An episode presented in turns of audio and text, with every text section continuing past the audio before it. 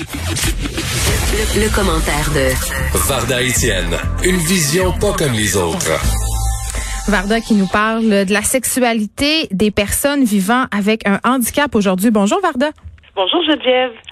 Écoute, sexualité, euh, personnes vivant en situation de handicap, on dirait que c'est deux choses qui vont pas ensemble. Ben, écoute, moi, c'est ce que je croyais. Et j'ai lu un article dans la presse qui m'a fait sourire. J'ai trouvé très touchant parce que c'est l'histoire d'un homme qui, lui, euh, témoigne de sa vie sexuelle. Il, a, il est handicapé des aisselles jusqu'au bas du corps, donc jusqu'aux orteils. Il a été en couple à deux reprises à chaque fois, durant sept ans, je dire, écoute, il y, a des gens, moi je suis pas capable de topper tout ça, j'exagère à peine, mais euh, et ce qu'il expliquait, c'est que malgré son handicap, et c'est un grand handicap parce qu'on parle quand même, je veux dire, quand il est complètement paralysé, Hmm. Il, est, il est en mesure d'avoir une vie sexuelle épanouie.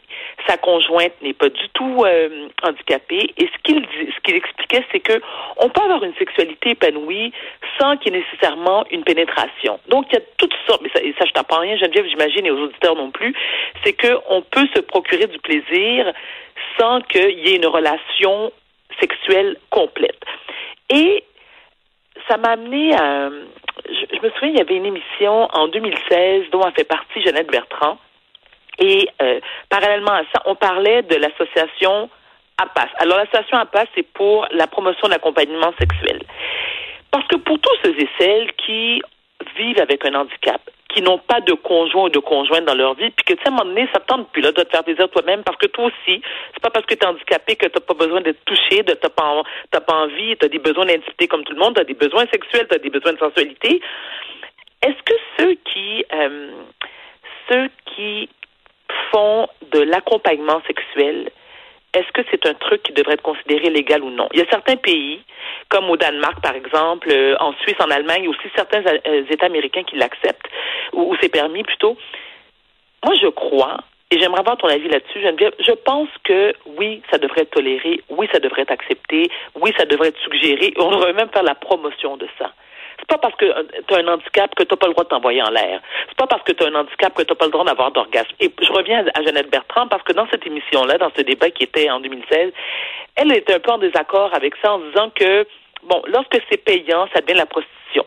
Et, et, et je cite Jeannette Bertrand, ce qui me fatigue, c'est l'argent. Oui, les personnes ont le droit au toucher, mais est-ce que l'orgasme est un besoin fondamental?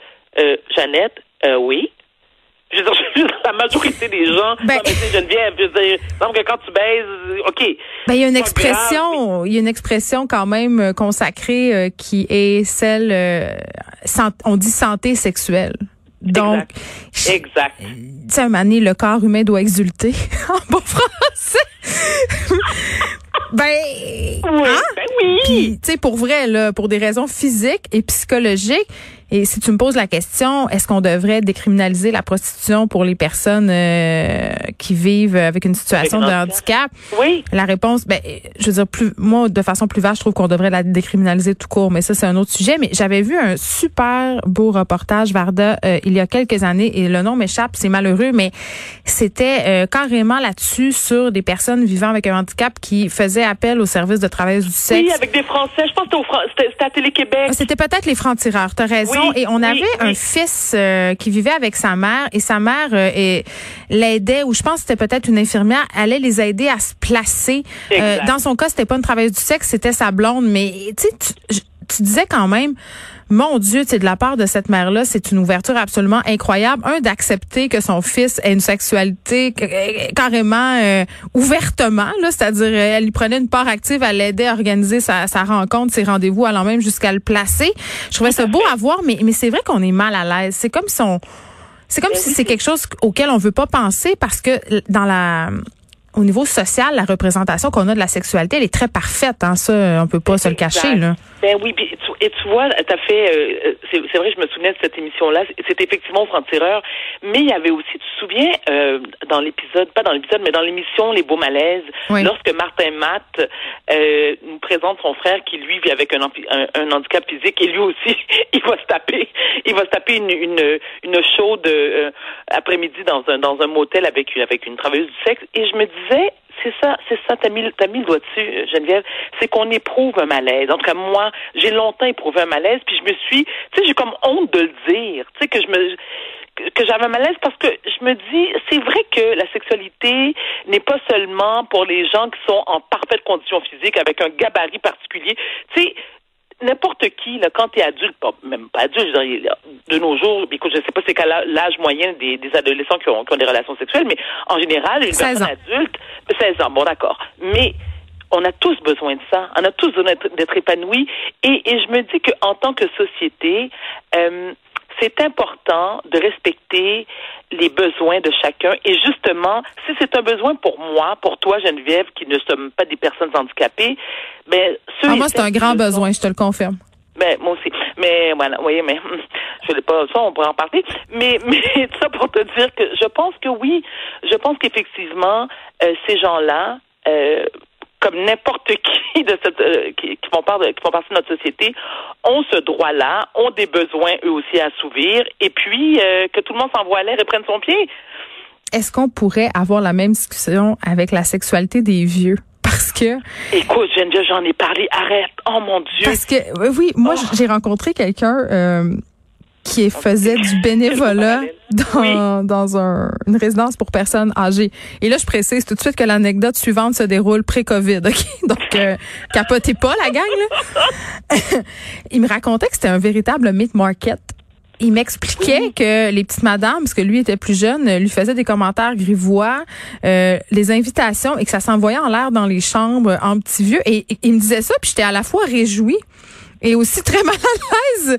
Puis, puis après ça, ça, je m'étais un peu renseignée parce que je trouvais que c'est un sujet intéressant euh, à aborder ici et j'avais discuté avec des gens qui me disaient que peut-être ça serait une bonne idée euh, de faire un peu euh, dans les maisons pour personnes âgées de l'éducation technologique, mais pour les sites pornographiques pour que les personnes âgées puissent consommer de la pornographie en toute sécurité dans l'intimité de leur chambre. Mais juste de le dire, je suis pas bien. Juste de le dire, là, vous me voyez pas, mais je suis rouge jusqu'aux ouïes. Non, mais attends, Geneviève, à un moment donné, si tu me permets rapidement, j'ai une discussion avec une de mes grandes tantes qui avait peut-être à l'époque 82 ou 83 ans, qui était en couple avec moi, avec mon oncle depuis genre 80 euh, ans qui est ensemble. Et je lui ai posé la question, je lui ai dit, oui, mais tante est-elle, est-ce que tu t'envoies encore en l'air? Écoute, elle m'a fustigé du regard, puis elle me dit, tellement, c'est tellement bon, j'ai tellement de fun, je me suis dit, ben, ben oui, ça se peut. Puis, tu sais, l'image, c'est un peu comme penser à nos parents. moi, je, je veux pas savoir, là, je, sais, clairement, là, mais je, je, non, je, euh, non, je, je veux juste pas voir ma mère avec mon père. Ils sont divorcés anyway, mais.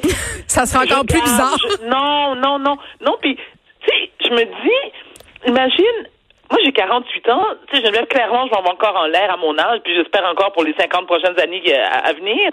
Mais j'ai beaucoup de difficultés à m'imaginer à 80 ans, tu sais, faire comme... Hmm, je, non. Mais je reviens encore à cette idée du corps parfait. Ce matin, j'ai fait des stories ben sur Instagram parce que je suis un compte d'une femme américaine euh, qui donne un peu dans le body positive. Là, c'est une espèce de euh, d'entraîneur ou je ne sais trop qui montrait. En fait, elle avait fait un montage photo où on la voit dans deux positions, où une où elle est fichtrement bien foutue et l'autre où on voit des, tu sais, comme ses défauts. Oui. Et elle disait euh, souvent que des personnes qui la suivaient montraient ces photos à leur chum, puis leur chum ne croyait pas que c'était le vrai corps de la fille. Puis je trouvais que ça mettait le doigt sur quelque chose d'intéressant, à quel point on est super conscient de nos corps quand on a des relations sexuelles, ah, euh, de la position, puis de quoi on va là. Puis je me dis, mon Dieu, tu sais, pour rebondir sur ce que tu dis, à 80 ans, peut-être que ça va me tenter encore de baiser, mais peut-être je serai pas game. Ben, tu comprends-tu? Avec mes, avec mes totons en bas des genoux, je suis pas sûre. En queue de castor. C'est ça. Tu peux fermer les lumières, mais. En régie, elle me fait signe que oui. Non, mais ce que je me dis, c'est que moi, je trouve ça mignon comme tout. Je trouve ça mignon comme tout qu'à 80 ans, que tu as encore une santé sexuelle, euh, tu as une vie sexuelle active, que tu prends ton pied, que ça te fait du bien, que tu trouves encore séduisant séduisante. Et rapidement, Geneviève, tu sais, le, ce que tu viens de, l'exemple que tu viens de, de citer par rapport à la, à la femme que tu suis sur Instagram, c'est que les femmes, là, plus on vieillit, plus là, je t'apprends rien, plus on vieillit, plus on a des complexes que les hommes n'ont pas.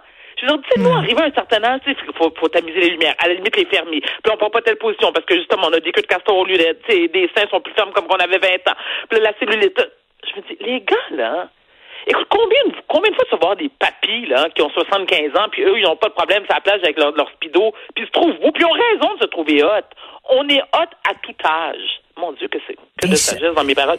Euh, J'y crois Oui. pas vraiment, mais ça. Moi, j'y crois. Excuse-moi, là, mais c'est- non, on- c'est pas qu'on n'est pas hot à tout âge, mais on nous a convaincus. euh, Puis quand je dis on, je sais pas c'est qui qui a fait ça, là, mais on nous a rentré dans la tête une certaine image de l'idéal féminin, tu sais, puis Ben oui. l'idéal masculin aussi. Fait que c'est difficile, même pour moi, de trouver un corps qui est vieux euh, aussi beau qu'un corps, par exemple, d'une personne de 25 ans. Et je dis ça, puis je me, je, je- je trouve ça dégueulasse d'être en train de dire ça, mais mais c'est vrai. Qu'est-ce que tu veux que je te dise? Puis, tu tu dis, plus on vieillit, plus on a des complexes. Euh, moi, je trouve que c'est le contraire. Plus on vieillit, plus on... En tout cas, moi, là, on dirait... La femme? Ben, on a des complexes de Ah. vieillir, mais on accepte mieux le corps qu'on a. Moi, je pense. À un moment donné, Ah, on passe à autre chose. Moi. On pourra en parler, Geneviève, mais je suis pas d'accord, moi. Je suis pas d'accord. Euh, C'est-à-dire que oui, t'acceptes, mais t'as t'as pas le choix. Ben, c'est ça. T'as beau de te faire botoxer là jusqu'à la, Jusqu'à moi, l'épinaire. Exactement. Tu sais, le reste du corps, il ment pas là. La- Là, moi, le- j'appelle le- ça le clivage euh, cou-face. Ben, c'est ben, c'est exactement l'exemple que j'allais te donner. Écoute, tu sais, moi, j'ai été me faire. Non, mais attends, moi, j'ai été me faire injecter à Québec le lundi, là, Mais mon excellent docteur, Frédéric Simard, pour pas le nommer. Bonjour. Puis, écoute, moi, j'en parle. Oui, il, il est tellement bon. Puis là, je regardais mon visage, puis il me disait, mais Varda, l'âge que toi, t'en as pas besoin de tant que ça. Je comme, non, non, remplis, remplis, ah ouais, remplis, remplis. Puis je fais comme, pardon, on se calme. Chute-moi le botox dans les yeux. Vas-y. Mais tu vois, mais, mais le coup, là, Ouais. mais lui, il ment pas. Sais, le dessus de main, là, il ment pas. Donc, à un moment donné, tu fais quoi? Ben, tu t'injectes les mains puis le cou. non, mais je me dis, tu sais, jusqu'à quel point j'ai envie de ressembler à une poupée de cire du musée du musée de Madame Tussaud. À Cher. Ben, tu sais quoi, je vais mourir de même. Écoute, je m'assume tellement. Écoute, injectez-moi, faites-moi plaisir, mettez-en des agents comblement. Puis, vous pouvez me critiquer comme vous voulez sur les réseaux sociaux, ça me fait plaisir. Le mieux que je peux faire, c'est vous donner le numéro de téléphone de mon médecin. Voilà, hein, je me sens Mais, mieux. puis tout ça pour dire que euh, euh, les personnes qui vivent en situation d'handicap ont le droit d'avoir du sexe, Oui. même si on, Oui. ils sont pas dans le stéréotype social de la sexualité parfaite. Puis le- moi, je pense que je vais aller plus loin que ça. Je pense que le sexe c'est un droit. Complètement. Puis, rapidement, Geneviève, si tu me permets deux secondes. L'assurance Genre- maladie devrait rembourser ça. Ben, C'est ça que je pense. Mais tu vois, le- le- le- le- l'homme en question, euh, dans l'article de la presse, lui, ce qu'il disait, c'est que il était le roi du cunilingus. J'étais comme, bravo! Mon Bravo! Dieu. Ce serait une couple qui Oui! serait euh, peut-être une bonne idée de suivre des cours avec le monsieur en question? Écoute, le king du cuni. On en veut plein des, des mononcles de même, là. Hey, Varda, Oui. s'il te plaît, s'il te plaît, une chronique sur comment faire un bon cuni parce que sérieusement, là, les gars, là, ça va pas du tout. Juste Ok, mais vous là, c'est pas moi qui. Non, je- non écoute, est-ce qu'on peut demander à un collègue masculin de nous aider? Mais non, on veut pas, là, ils savent pas comment faire. Ça fait mal, la torpille. donne un coup. Ça fait mal, la torpille. Il faut penser à Non, ça. C'est un bon sur qui. Ben voyons, Geneviève, sur qui tu tombes, pauvre toi. Je dis pas que moi, je tombe sur ces gars-là, c'est j'entends parler. C'est qu'il y, a des- où il y a des hommes qui sont très maladroits. Je veux pas que mon chum reçoive des courriels comme ça. Tu fais des mauvais cunis. Non, non. c'est pas ça que je voulais dire. Mon Dieu. Varda Étienne, merci. Merci.